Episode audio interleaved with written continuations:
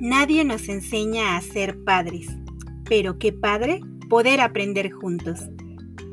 Estás escuchando Enséñame a crecer, episodio 12. No soy enfermito, solo soy un niño o niña con discapacidad motriz. Hola, ¿qué tal? Mi nombre es Lisbeth Ángeles y es para mí un placer poder llegar a ustedes a través de este podcast. Mi objetivo es orientar y asesorar a mamás, papás, cuidadores, maestras y maestros a través de acciones, sugerencias y estrategias aplicables en el día a día que les permitan acompañar a sus hijos o alumnos en el fascinante viaje por su aprendizaje, porque la meta final es lograr su autonomía.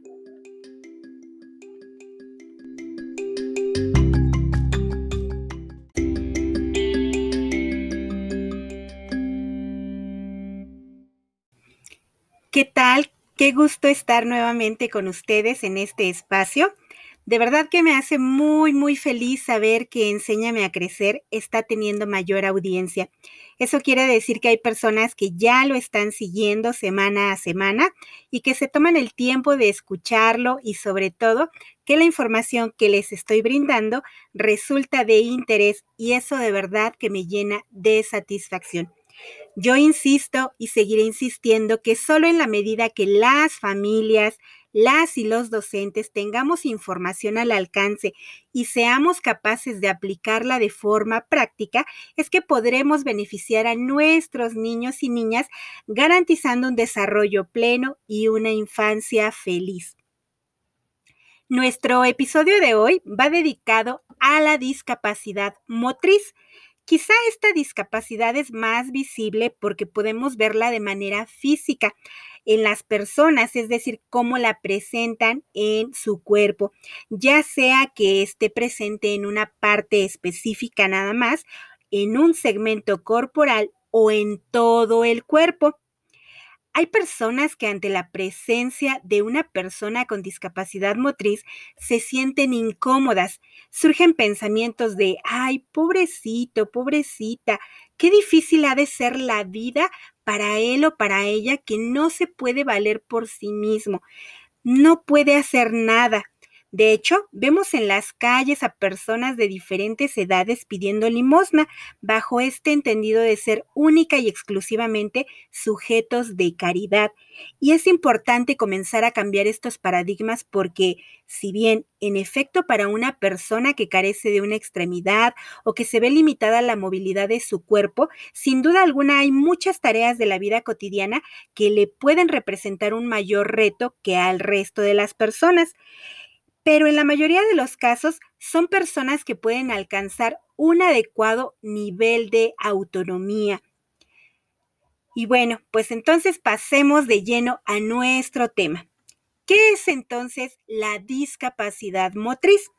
Bueno, pues conceptualmente es una alteración de la capacidad de movimiento que se refleja en las funciones de desplazamiento, manipulación o respiración e influye en el desarrollo personal y social de la persona que la presenta. Se habla de discapacidad motriz cuando hay una alteración en los músculos, en los huesos o en las articulaciones, o bien cuando hay un daño en el cerebro que afecta el área motriz e impide a la persona el poder moverse o realizar movimientos finos con precisión. En este sentido, representa la dificultad que tiene una persona para coordinar los movimientos de manera voluntaria y que pueden ser de los brazos, de las manos, las piernas, los pies o todo el cuerpo para desplazarse también, para mover alguna parte de su cuerpo a voluntad propia y con precisión al manipular objetos, pero también incide en la percepción de la propia persona en relación a su cuerpo y al compararlo con el cuerpo de las demás personas a su alrededor, por lo que puede verse afectado a nivel emocional en cuanto a su autoimagen y las formas en cómo se relaciona con otras personas. Y bueno, para la discapacidad motriz tenemos dos formas en que se clasifica. La primera es discapacidad motriz física y la segunda, discapacidad motriz asociada a daño neurológico. Veamos en qué consiste cada una de ellas. Bueno, pues la discapacidad motriz física se refiere a las limitaciones en el movimiento de alguna de las extremidades y puede ser tanto en los huesos, en las articulaciones o en los músculos o en la carencia de una o más partes del cuerpo, ya sea desde el nacimiento o porque tuvieron algún accidente. Y ya recordarán que en otro episodio dijimos que todos en realidad tenemos un boleto hacia la discapacidad. Aquí me gustaría que nos detuviéramos a reflexionar en cómo a veces la percibimos como algo que es con lo que se nace y específicamente en esta discapacidad hay estadísticas que demuestran la gran cantidad de personas que la adquieren por diferentes circunstancias, como pueden ser enfermedades como la diabetes, por accidentes de tránsito, ya sea que seamos peatones o conductores, por andar en bicicleta o salir a correr mientras usamos audífonos y específicamente sabemos que los ciclistas son personas que tienen un alto riesgo de ser atropellados porque no siempre se tiene el respeto a las vialidades en donde ellos circulan. Y en los niños puede suceder por accidentes que sean muy severos y por esto es importante tomar conciencia de la fragilidad de nuestros cuerpos, no para vivir con miedo, pero sí para tomar precauciones. Y la otra forma dijimos que es la discapacidad motriz asociada a daño neurológico. Esta se refiere al daño que se origina en el área del cerebro que está encargada de procesar y enviar la información del movimiento al resto del cuerpo. Es el área corteza motriz cerebral específicamente en la que se ubica el daño. Y esto origina dificultades en la movilidad, el uso, la sensibilidad o el control de ciertas partes del cuerpo.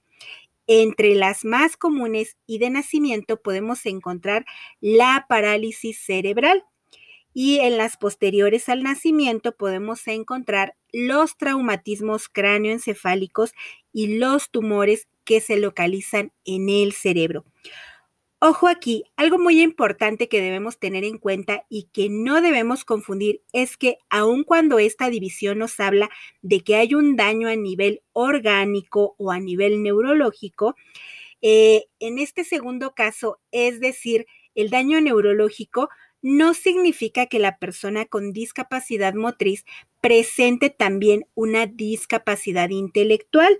Son dos cosas muy diferentes y de manera más específica, y por poner un ejemplo, podemos encontrar personas con discapacidad motriz que no se pueden desplazar como lo hacemos la generalidad de las personas porque no tienen las extremidades inferiores, ya sea una o ambas piernas y en este caso puede ser que la persona utilice muletas, algún tipo de andadera, silla de ruedas o prótesis, pero en general esto nada tiene que ver con su capacidad intelectual.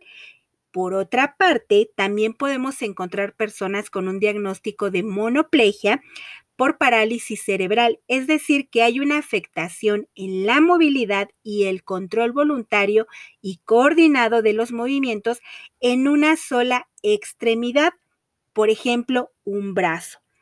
Pero esto tampoco repercute en su capacidad intelectual, es solo que el área del cerebro encargada de controlar el movimiento está afectada aunque también hay otro tercer grupo, ya específicamente hablando de la parálisis cerebral, donde el daño es severo y sí puede haber afectaciones en la capacidad intelectual y en otras áreas. En este sentido, la parálisis cerebral se clasifica con base en sus características funcionales y en los miembros a los que está afectando pero este, a este tema vamos a dedicar otro episodio específicamente. También encontramos que las personas con discapacidad motriz, en especial en aquellas que está asociada a un daño neurológico, suelen presentarse algunas dificultades asociadas como pueden ser dificultades visuales, problemas auditivos, anemia, estreñimiento, dificultades visuales, sobrepeso, bajo peso, epilepsia, infecciones en vías respiratorias, trastornos del sueño y dificultad para controlar la temperatura. Y bueno, esto es lógico porque el cuerpo como tal no está funcionando adecuadamente. Al ser una discapacidad observable físicamente, pudiéramos pensar que se tendría que detectar entonces desde el nacimiento y en los casos donde la mamá lleva un seguimiento médico puntual, pues desde los ultrasonidos pudiera ser perceptible la falta de alguna extremidad, incluso antes del nacimiento. No obstante, recordemos que hay una gran cantidad de mujeres que no tienen la posibilidad de llevar esta atención médica, ya sea por desconocimiento o porque no cuentan con los recursos económicos para acudir a estos servicios porque no son derechohabientes de algún servicio médico público y en otros casos porque no es visible hasta después del nacimiento o porque surge posterior al nacimiento la discapacidad motriz. Y para estos casos vamos a retomar entonces los hitos del desarrollo de los que hablamos en el episodio 3. Y si no lo han escuchado, les invito a que lo escuchen porque de verdad que esa información es sumamente valiosa para todas las familias para poder prevenir enfermedades, alteraciones en el desarrollo y o discapacidad. Y entonces es necesario que sepamos qué debe hacer mi niño o niña a determinado rango de edad. A continuación, voy a describir nuevamente lo que debería hacer cada uno de nuestros bebés para que podamos identificar si se encuentra dentro de ese rango o si vamos observando un desfase significativo. En el caso donde falta una extremidad, pues obviamente esto es más que evidente porque lo estamos observando, pero hay niños que presentan discapacidad motriz, insisto, por un daño neurológico. Entonces, en apariencia, el cuerpo puede estar completo, pero observamos que se va quedando rezagado en este desarrollo esperado que debiera de tener de acuerdo a su edad. Y entonces vamos a ver qué es lo que debería de hacer de acuerdo a los hitos del desarrollo.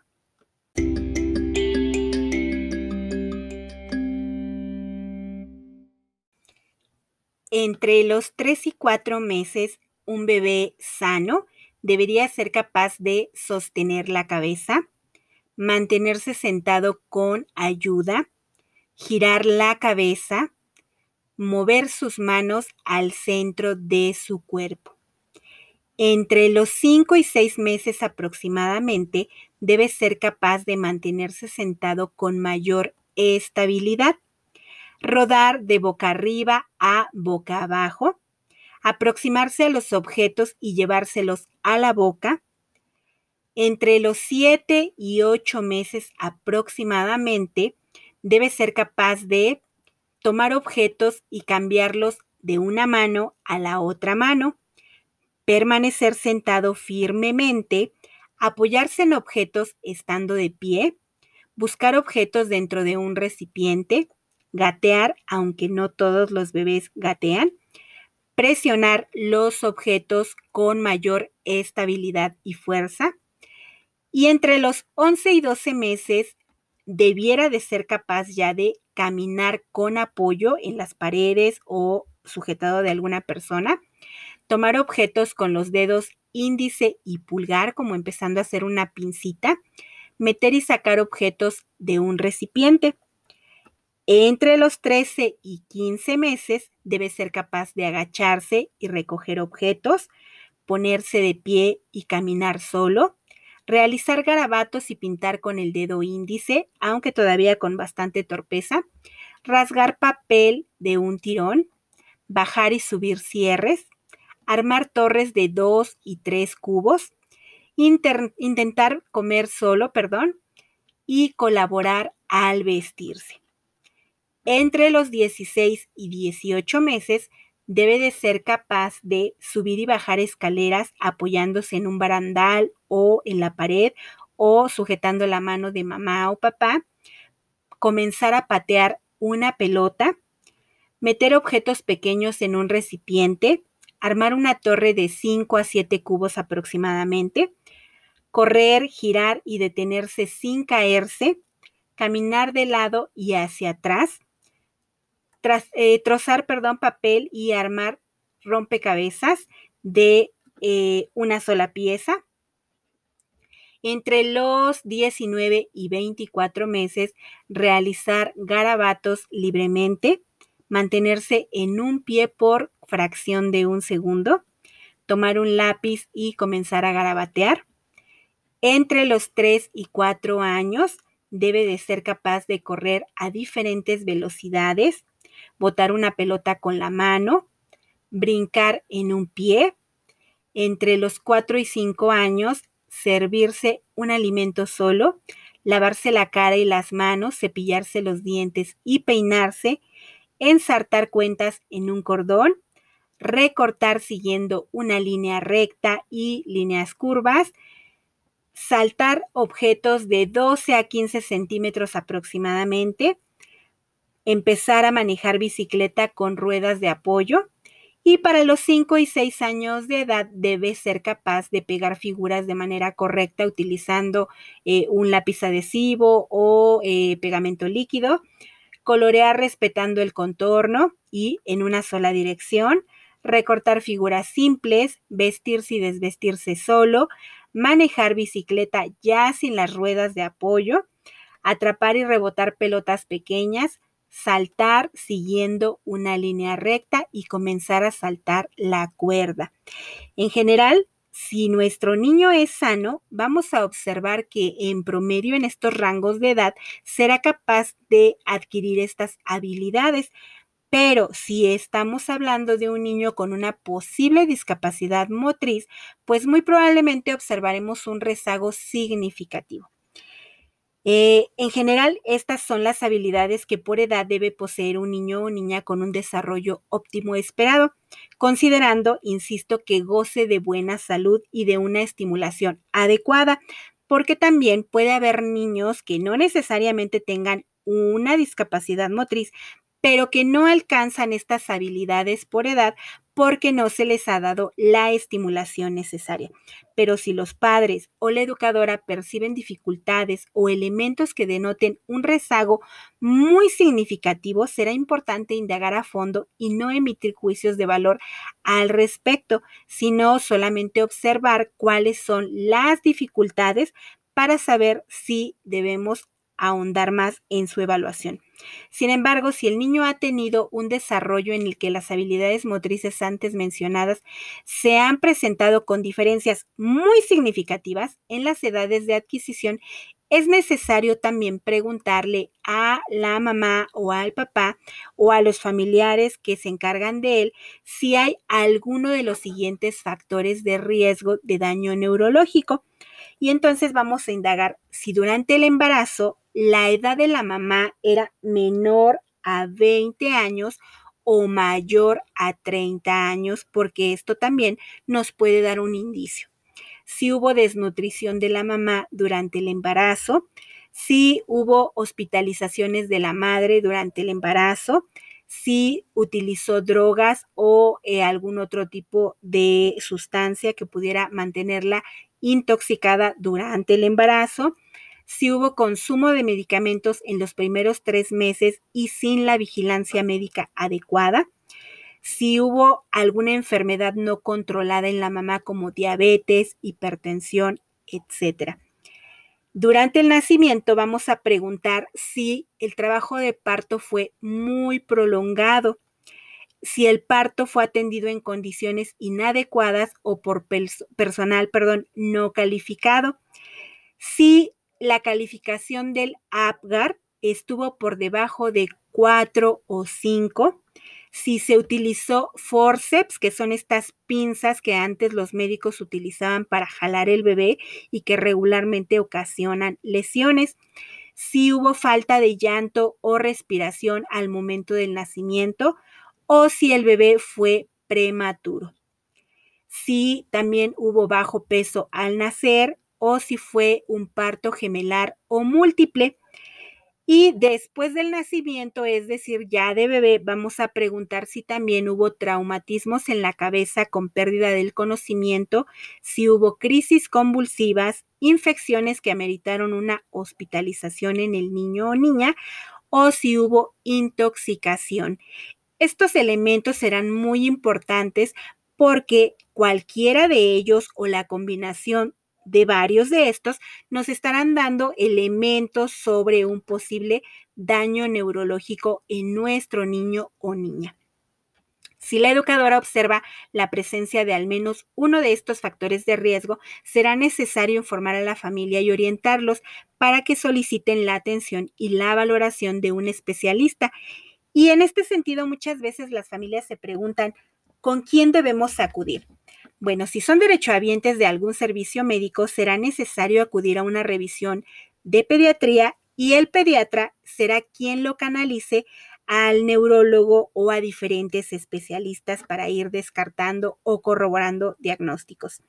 Pero si no cuentan con un servicio médico, pueden acudir a los centros de salud a una valoración de medicina general o de pediatría y expresar al médico las sospechas que puede, eh, en este caso, presentar el niño o niña y entonces lo que vamos a hacer es que a partir de la valoración que haga, el médico elaborará una contrarreferencia.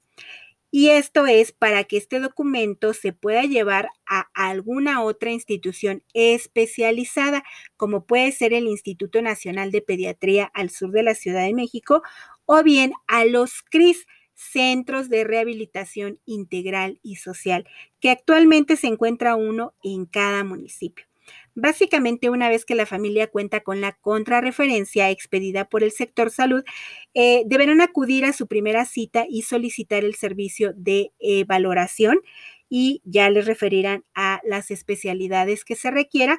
Regularmente les practican un estudio socioeconómico y los costos, bueno, disminuyen a partir de este estudio. En México es muy común que ante este tipo de situaciones, en algunas comunidades todavía se recurra a servicios de hueseros o personas que soban, pero que no cuentan con los conocimientos necesarios para atender estas cuestiones y esto puede provocar un mayor daño. Y es importante que el niño o la niña reciban el apoyo médico porque, como señalé antes, la discapacidad motriz no solo se limita a la falta de movilidad, sino que puede existir comorbilidad con enfermedades que deterioran su calidad de vida. ¿Y cómo podemos apoyar desde el hogar a un niño o niña con discapacidad motriz? Bueno, pues un niño con discapacidad motriz mejora su funcionamiento si se identifican sus necesidades de apoyo y se le proporciona la ayuda correspondiente. No todas las personas con discapacidad motriz requieren el mismo tipo de apoyos, por lo que, aunque parezca disco rayado, nuevamente aclaro que estas son solo recomendaciones, pero que lo ideal es que a partir de la atención de cada caso se puedan ofrecer apoyos específicos. Sin embargo, estos apoyos van a mejorar el desempeño.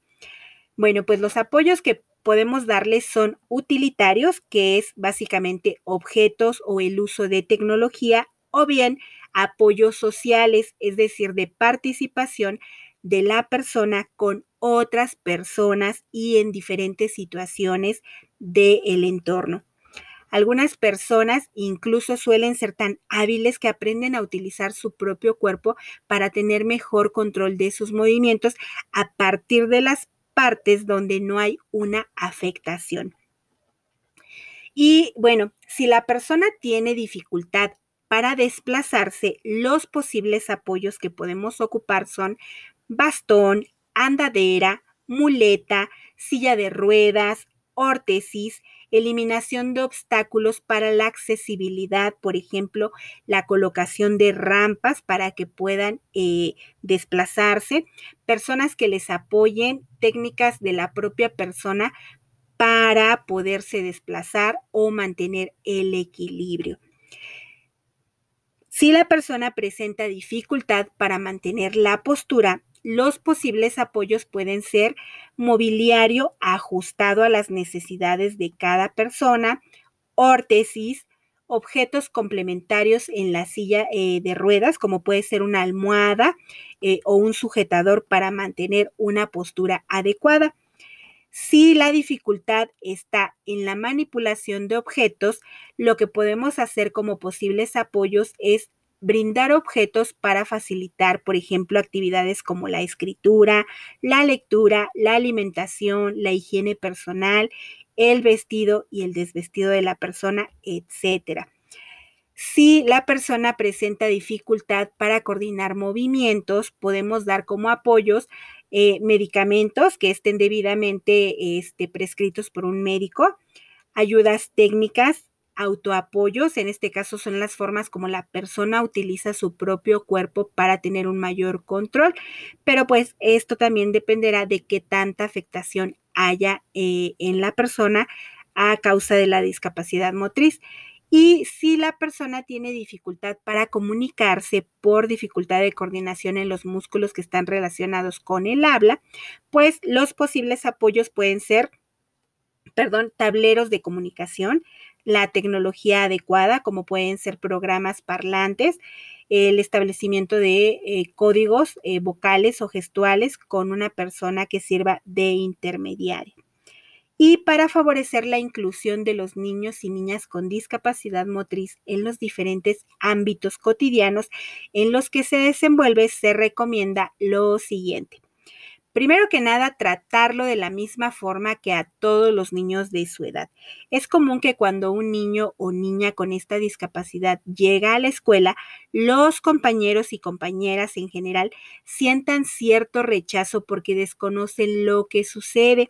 En mi experiencia, por ejemplo, hemos tenido alumnos que utilizan sillas de rueda o que utilizan prótesis en un brazo por la falta de dicha extremidad.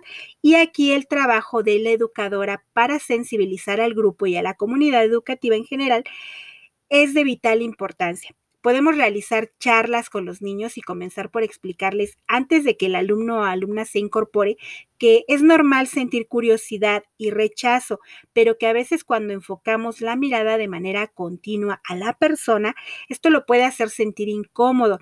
Podemos realizar actividades donde los niños se les limite momentáneamente a hacer el uso de una mano o de la mano más dominante eh, para poder hacer acciones como colorear o que intenten pintar sujetando el pincel con otra parte del cuerpo como puede ser la boca o los pies y de esta manera ellos podrán vivenciar eh, la experiencia directa de cómo es la vida para una persona con discapacidad motriz.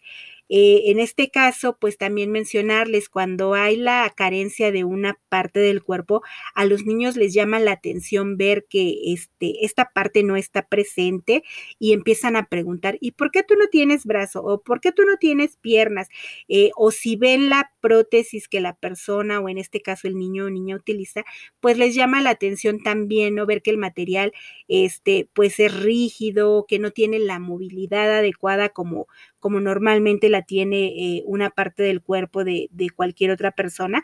Eh, es importante eh, resolver sus dudas, pero que esto no sea directamente solo con el niño y este involucrado porque pues le va a generar mucha incomodidad las constantes preguntas de los niños. Pero ante todo, aquí será importante el informarlos y sensibilizarlos, porque también he observado que hay educadoras que de repente mm, les mencionan, no, no, no, no te le acerques, no le preguntes porque lo vas a hacer sentir mal, este, no le hagas caso, ¿no? Eh, esto deja a los niños con muchas dudas, con muchas inquietudes y entonces lógico que ellos van a querer seguir investigando, aunque esto haga sentir incómodo a su compañero o compañera y a lo mejor esta pues no era su intención, ¿no? Solamente es la curiosidad que ellos tienen. Lo siguiente que podemos hacer es no subestimar las capacidades y habilidades del niño o niña. La sobreprotección puede desmotivar y afectar su autonomía y en este sentido es común que la docente o los mismos niños asocien nuevamente la discapacidad de su compañero o compañera a la incapacidad de poder hacer cualquier actividad. Recuerdo que nos llegó a pasar en la escuela que, por ejemplo, con un alumno que utilizaba silla de ruedas, los niños y niñas eh, hicieron acciones como eh, comenzar a traerle y llevarle ciertos materiales hasta donde él se encontraba para evitar que hiciera este recorrido desplazándose con la silla de ruedas. Eh, le, levantaban las pertenencias que de repente caían al suelo, este, o se anticipaban, se anticipaban, perdón, ante cualquier necesidad de él. Eh, o por el contrario, eh, lo excluían en juegos, en bailes y en cualquier actividad que implicaba movimiento por temor a que se lastimara o porque a veces se piensa que si se le invita a participar, no sé, en un bailable o en un juego donde haya que correr, pues se va a sentir incómodo por no poder hacerlo como lo hacen los demás niños. Aquí es importante permitir que sea el propio alumno o alumna quien nos indique hasta dónde puede llegar en sus posibilidades de acción e incluso pues podemos adecuar perfectamente un baile o un juego para que participe desde sus fortalezas y bueno, esto evidentemente pues él será quien lo decida o ella será quien lo decida. Debemos recordar que apoyar significa facilitarle la realización de actividades, más no realizarla por él o ella. Todo lo que el niño o niña ya puede hacer es importante permitirle que lo haga. No importa que le sea un poco más complejo que a la generalidad de los niños. A veces facilitar puede ser eh, colocar materiales a su alcance, liberar pasillos de obstáculos con mochilas, con objetos o mobiliario innecesario para que el paso esté libre y se pueda desplazar de un punto a otro.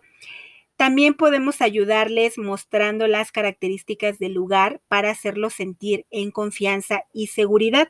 Explorar las zonas del lugar y estudiar cómo puede facilitar el acceso a cada una de ellas, ya sea con una, una silla de ruedas, una andadera, con la ayuda de otra persona. Desafortunadamente aquí en nuestro país, tanto los espacios públicos y los escolares son pocos los que cuentan ya desde el principio con un diseño universal arquitectónico. A la mayoría de las escuelas, por ejemplo, las adaptaciones como las rampas, los pasamanos, los baños más amplios y con barandales, se les realiza estos ajustes hasta que un alumno o alumna llega por primera vez a la escuela.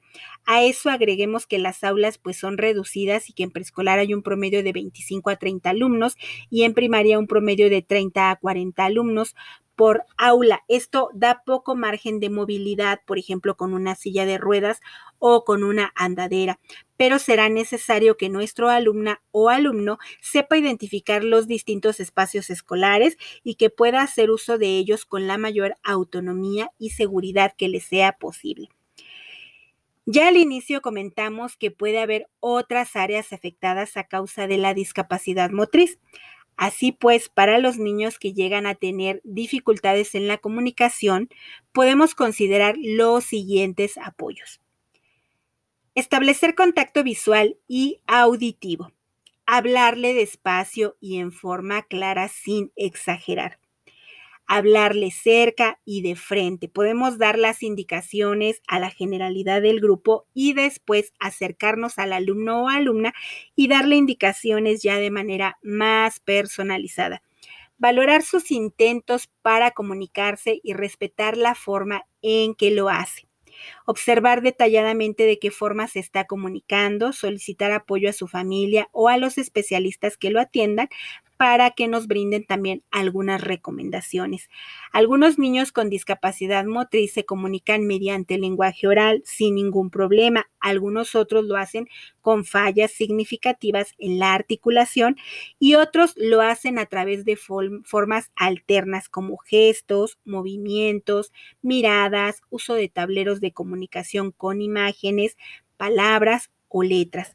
Y si el niño tiene dificultades para articular las palabras, debemos pedirle que repita lo que ha dicho, pero no obligarlo. Ante todo, modelar la forma en la que debe expresarse y darle el tiempo que sea necesario para comunicarse sin apresurarlo ni interrumpirlo. Específicamente en el día a día del salón de clases podemos apoyarle a través de acciones como mantener comunicación con los terapeutas con quienes asiste el niño para poder retomar las recomendaciones que ellos brindan. Este, de esta manera, pues adecuar cuestiones que quizá tengan que ver con la postura, con las formas de desplazamiento, con ciertas actividades que quizá no está en posibilidad de hacer y que nosotros debemos de conocer para no ponerlos en riesgo.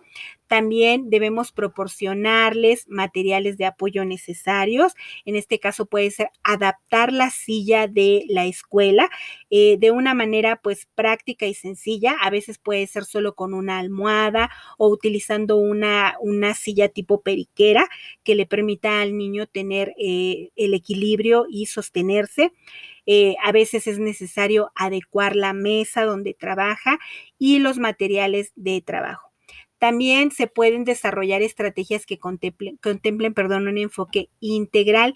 Esto es hacer de la escuela un espacio accesible, adecuar el mobiliario del salón de clases y de los diferentes espacios con los que se cuenta en la escuela, propiciar que todos los miembros de la comunidad escolar conozcan el manejo y el sistema alternativo o aumentativo de comunicación, como pueden ser los tableros de comunicación, eh, fomentar el uso de todos los materiales disponibles, sean objetos, sean materiales gráficos, sean materiales didácticos, etcétera promover que el niño o niña se integre en trabajos en equipos y no solamente de manera individual, alentarlo a participar, eh, si no desea hacerlo, permitirle observar a lo mejor en un primer momento cómo se desarrolla la actividad para que él también identifique cuáles son sus posibilidades de acción y posteriormente, bueno, volverle a mencionar si quiere participar y permitir que lo intente en la medida de sus posibilidades. Repetir las actividades varias veces eh, si él o ella lo desean, dándole la oportunidad precisamente de ensayo y error. Realizar actividades breves. Los niños se concentran mucho mejor en periodos cortos de trabajo y esto no solamente es para los niños con discapacidad motriz, sino para todos los niños en general ubicar al grupo de forma que todos puedan verse entre sí, en lugar de hacerlo a lo mejor en las filas, puede ser en un círculo o en un semicírculo, facilitar el desarrollo exitoso de las actividades de acuerdo con sus habilidades y potencialidades, así como la realización de la forma más independiente posible. Aquí pues será necesario plantear el grado de dificultad al que puede acceder el alumno o alumna en cuestión y planear las actividades de tal forma que el niño o niña pueda pueda realizarlas eh, de manera gradual, es decir, de lo más fácil a lo más complejo.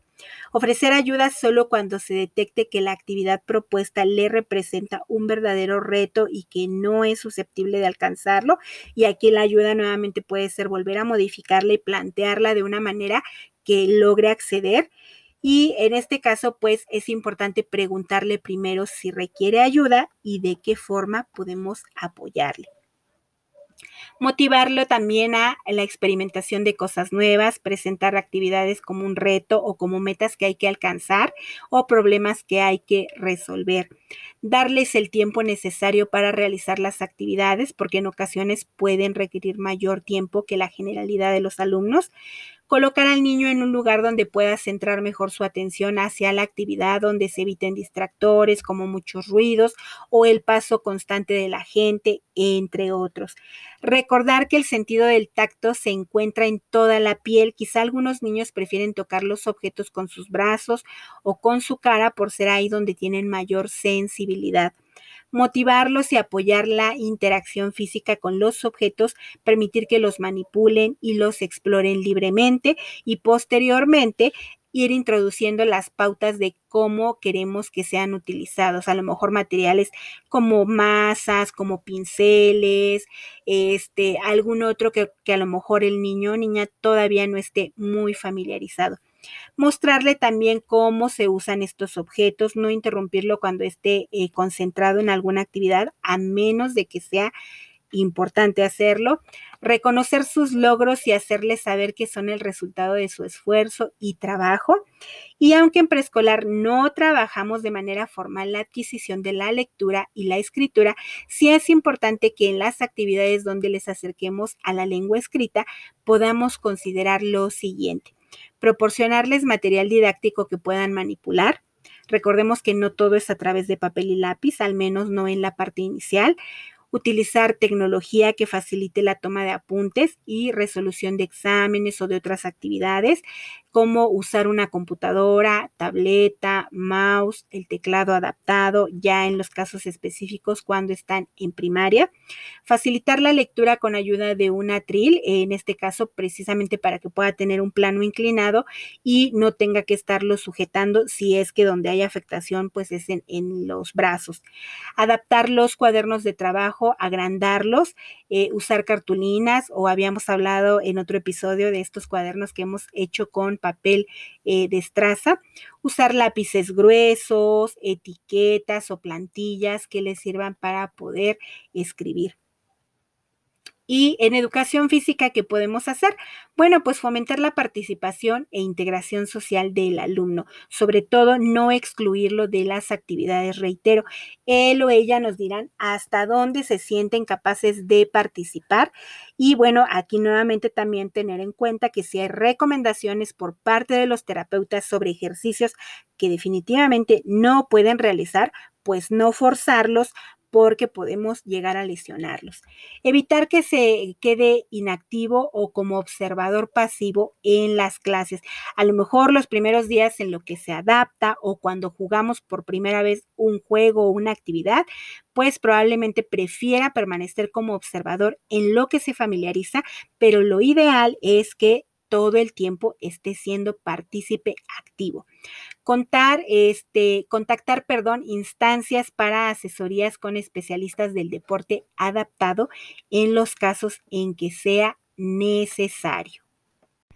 Para el trabajo en artes plásticas, podemos dar apoyos como engrosar los materiales de trabajo como pinceles o plumones. Recordemos que al inicio mencionamos que hay niños o niñas con esta discapacidad que tienen dificultad no tanto en la eh, movilidad, sino en la manipulación de ciertos objetos. A veces solo agrandar los eh, agarres o puntos de apoyo de estos objetos puede representar una valiosa diferencia para el niño o niña que lo va a ocupar. También podemos favorecer que use la boca o el pie para pintar, pero aquí será importante nuevamente reconocer cuáles son los recursos que posee la persona a, nivel interior y que se sienta cómodo con la realización de la parte del cuerpo que está utilizando para sustituir, en este caso, las manos, por ejemplo. Eh, ofrecer materiales diversos como pinturas digitales, plastilina, arena, entre otros. Recordemos que a nivel intelectual estos niños no tienen ninguna situación que comprometa la capacidad de aprender, por lo que independientemente de si hay la falta de movilidad en alguna parte del cuerpo o la carencia de alguna parte del cuerpo, es importante que se les acerque a los estímulos adecuados para su aprendizaje. También podemos promover que los compañeros puedan ser apoyados para dibujar.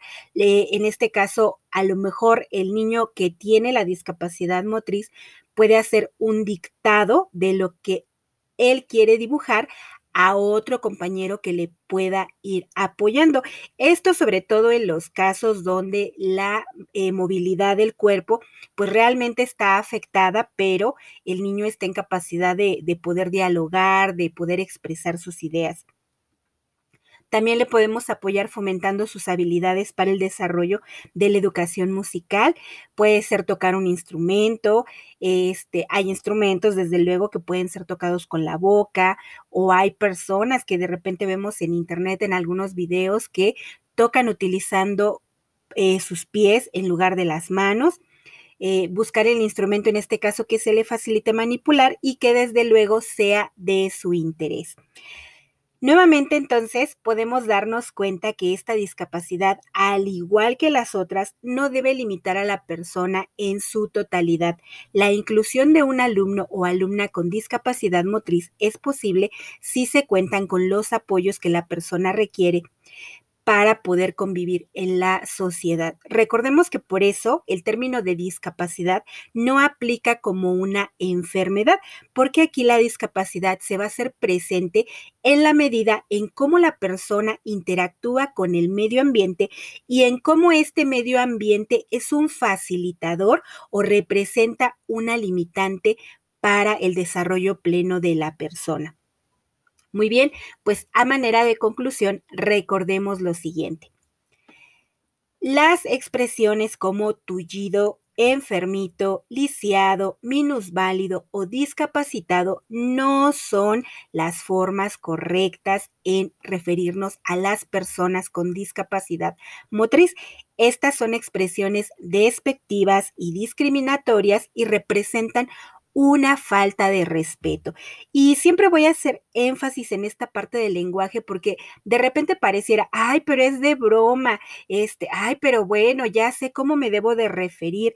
A veces el, el tratar de parecer gracioso, el usar humor negro, quizá para nosotros pudiera ser algo común, algo cotidiano en el día a día, pero específicamente, como les comenté, en esta discapacidad, la parte... Em, que también impacta es la emocional en relación a la autoimagen de la persona, porque evidentemente la persona se percibe físicamente distinta a cómo es la generalidad de la población. Entonces, algo que para nosotros pudiera ser una broma, algo divertido, eh, un apodo para referirnos a, a, alguien con esta discapacidad, pues quizá para nosotros de este lado que lo vivimos de manera diferente, pues pudiera ser, insisto, motivo de broma, pero para la otra persona no necesariamente tiene que ser recibido de esta manera. Y entonces, ante todo, debe de primar el respeto hacia cualquier persona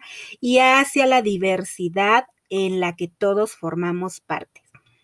Eh, la forma correcta de referirnos entonces es por el nombre propio de la persona o bien si no nos sabemos su nombre y queremos referirnos a alguien con esta discapacidad, pues simplemente decimos es una persona con discapacidad motriz, es un niño con discapacidad motriz o es una niña con discapacidad motriz. En la mayoría de las personas con discapacidad motriz no está presente la discapacidad intelectual, por lo que la persona está en condiciones de aprender a la par que su grupo de referencia. Claro está que va a requerir los debidos apoyos acordes a sus necesidades. Y vuelvo a reiterar, aquí hay muchas personas que todavía, ya siendo adultas, eh, se siguen percibiendo como sujetos que solamente merecen caridad y los vemos de repente, insisto, eh, pidiendo limosna en las calles cuando pudieran estar haciendo algo mucho más productivos para ellos y para la sociedad. Y también aclaro que estoy consciente que no todas las personas tienen las mismas posibilidades. Quizá hay personas en las calles con esta discapacidad que piden limosna porque a lo mejor sobre la marcha no tuvieron la posibilidad de aprender ni alguien que les apoyara adecuadamente, ya sea en la escuela o en la familia, quizá no tuvieron oportunidades de estudio y por eso es que están en esa situación. Sin embargo, la intención es que nuestros niños precisamente puedan transitar a una mejor calidad de vida que la que se tenía hasta años anteriores a partir de la visión de la discapacidad. La atención médica y de apoyos terapéuticos también es indispensable, pues la comorbilidad con enfermedades asociadas a la discapacidad puede deteriorar significativamente la calidad de vida de la persona si no recibe la atención. En la inclusión de las personas con discapacidad motriz, todos y cada uno de nosotros podemos aportar nuestro granito de arena, siendo respetuosos, sensibles, empáticos, brindando las ayudas necesarias sin excluir o sobreproteger y sobre todo informándonos al respecto para eliminar prejuicios y conductas que discriminen. Y bueno, de manera más específica, hay acciones que como individuos conscientes de la sociedad podemos y debemos realizar. Por ejemplo, Cuando vayas a los estacionamientos de las plazas comerciales o sitios de eventos sociales, si eres conductor, evita estacionarte en los lugares designados para las personas con discapacidad.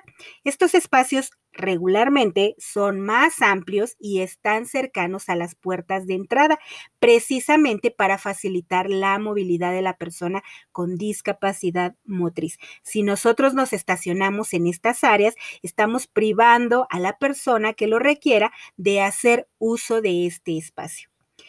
Evita estacionar tu auto en las rampas de acceso para personas con discapacidad motriz.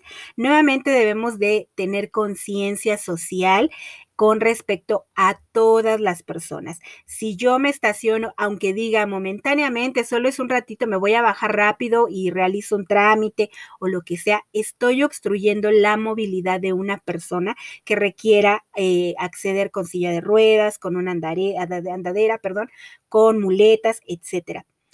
Evita colocar fuera de tu casa escombro o cualquier objeto que obstaculice el paso de una persona en silla de ruedas, muletas o andadera por la banqueta. Se supone que en nuestro país también hay una legislación que impide que las personas pongan este tipo de objetos. Desafortunadamente, recordemos que de repente aquí en México todo se puede y es muy común que las banquetas no tengan el tamaño adecuado, la altura adecuada, que a lo mejor estén muy altas, este, que tengan inclinaciones para las entradas de los carros que están desproporcionadas y que incluso pueden provocar accidentes a las personas que tenemos una movilidad pues eh, total y que de repente pudiera propiciar también accidentes. Cuando hagas uso de sanitarios en lugares como cines, restaurantes, hospitales u otros, evita utilizar el sanitario destinado a las personas con discapacidad. Regularmente en estos sitios solo hay un módulo para personas con discapacidad. Los negocios los diseñan así, pues por la falta de espacio, pero si tú requieres usarlo, pues procura utilizar el que te corresponde para no entorpecer el turno de la persona que sí lo necesite. Y recuerda, la empatía no es pensar cómo me sentiría si yo fuera esa persona con tal discapacidad. La empatía es actuar con conciencia social y calidad humana, independientemente de si tienes o no una discapacidad, si vives o te relacionas o no con una persona con discapacidad. Como podemos ver, una persona con discapacidad motriz puede llevar una buena calidad de vida y no es, insisto, una persona incapaz para poder desenvolverse en la vida cotidiana. Claro está, insisto, que no todas las personas gozan de los mismos apoyos y recursos. No es lo mismo tener discapacidad motriz en una familia de clase media o alta, en una ciudad, que tener discapacidad motriz en una familia que padece pobreza extrema en una comunidad apartada de la vida urbana y de acceso a servicios médicos. Pero en los casos donde sí hay una amplia gama de recursos, debemos tener en cuenta que las personas con discapacidad motriz están presentes en diferentes ámbitos que pueden incursionar en la danza, el baile, la música, en la vida académica, en el deporte, en la ciencia, en la tecnología y en muchos otros ámbitos más. Esperemos que también nuestros gobiernos tengan una perspectiva más amplia y poco a poco comiencen a hacer lo propio en política de salud pública y educativa. Muy bien, pues para finalizar, quiero recomendarles dos videos. El primero es un cortometraje del 2009 titulado El Circo de la Mariposa, del director Joshua, Joshua perdón, Weigel, que expone una visión histórica de cómo se percibían a las personas y a las discapacidades o aquellas características físicas que la sociedad consideraba fuera de lo normal y cómo sucede en la historia una transición de dicha visión a partir del reconocimiento de las fortalezas tanto del propio individuo como de las personas a su alrededor. Es un video muy conmovedor y lo pueden encontrar así como tal, El Circo de la Mariposa, en YouTube. Y el otro video es Cuerdas, un cortometraje de animación española escrito y dirigido por Pedro Solís García, que nos narra la forma en que María, una niña, convive con Nicolás, un niño que presenta parálisis cerebral. Las acciones que María desde su amor y su amistad realiza día con día llevan a su amigo a que pueda estar incluido a través de situaciones muy sencillas que en un principio la mayoría de las personas no comprende, pero que a él le regalan momentos de satisfacción. Y bueno, lo único que tuvo que hacer María en este caso es ser empática. Muy bien, pues hemos llegado al final de este episodio. Les envío un cordial saludo y un fuerte abrazo. Y les invito a compartir este podcast y cada uno de sus episodios con todas aquellas personas a las que les pueda ser de utilidad. Muchas gracias y hasta la próxima.